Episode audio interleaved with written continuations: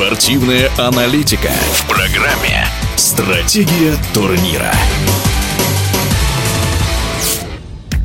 Идеальный результат при далеко не идеальной игре. Примерно так большинство болельщиков и экспертов высказываются о выступлении сборной России по футболу на октябрьских матчах отборочного турнира к чемпионату мира. Добыты две важнейшие победы над Словакией и Словенией, но вопросы по содержанию футбола национальной команды еще остаются. Последние игры сборной и дальнейшие перспективы прокомментировал призер чемпионата России, обладатель Кубка страны в составе ЦСКА Олег Карнаухов.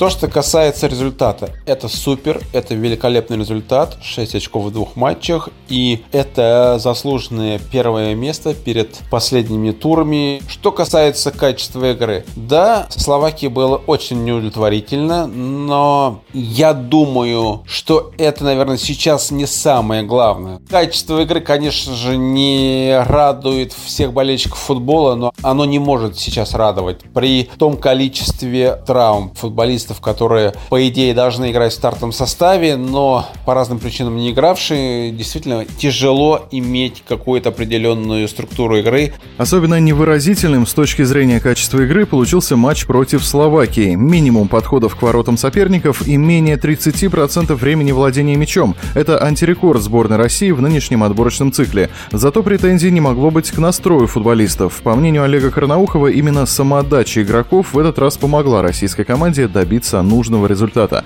Но не без солидной доли везения, конечно. В Словакии мы поняли, что очень тяжело, и нам в какой-то степени где-то повезло, но надо дать должное футболистам, которые заслужили это везение, заслужили тем, что отдавались полностью и хотели доказать тренерскому штабу, что они готовы играть за национальную сборную и готовы биться за место в стартовом составе. А во втором матче со Словенией такая же ситуация, но здесь, я думаю, что в большей мере мы наверное, переоценили саму сборную Словении на данный момент. То, что сборная России сильнее и индивидуально, и коллективно сборная Словении, безусловно, за исключением, может быть, одной-двуй позиции, там, Иличич, конечно, звезда европейского уровня. Все в остальном, все закономерно, сборная хороша, сборная на ходу. Олег Карнаухов считает, что именно сборная России стала фаворитом своей группы, несмотря на перспективу выездного матча против главного конкурента конкурента Хорватии. Решающий поединок в борьбе за первое место пройдет в ноябре. В каком состоянии команда Валерия Карпина подойдет к этому периоду, предсказать трудно. Но очевидно, что задача завоевания прямой путевки на чемпионат мира уже близка к исполнению. Смотрите на слова Карпина перед матчем со Словакией, когда все было против него, когда травмировались один с другим футболисты, нет практически крайних защитников, нет э, тех футболистов, которые должны определять игру в центре поля, и он уверенно говорит, он уверенно доносит всем, что те футболисты, которые есть, они являются главными футболистами страны, которые должны выходить здесь и сейчас и обыгрывать эти сборные Словакии и Словении. Это самый главный посыл, что есть в нашей сборной именно сейчас.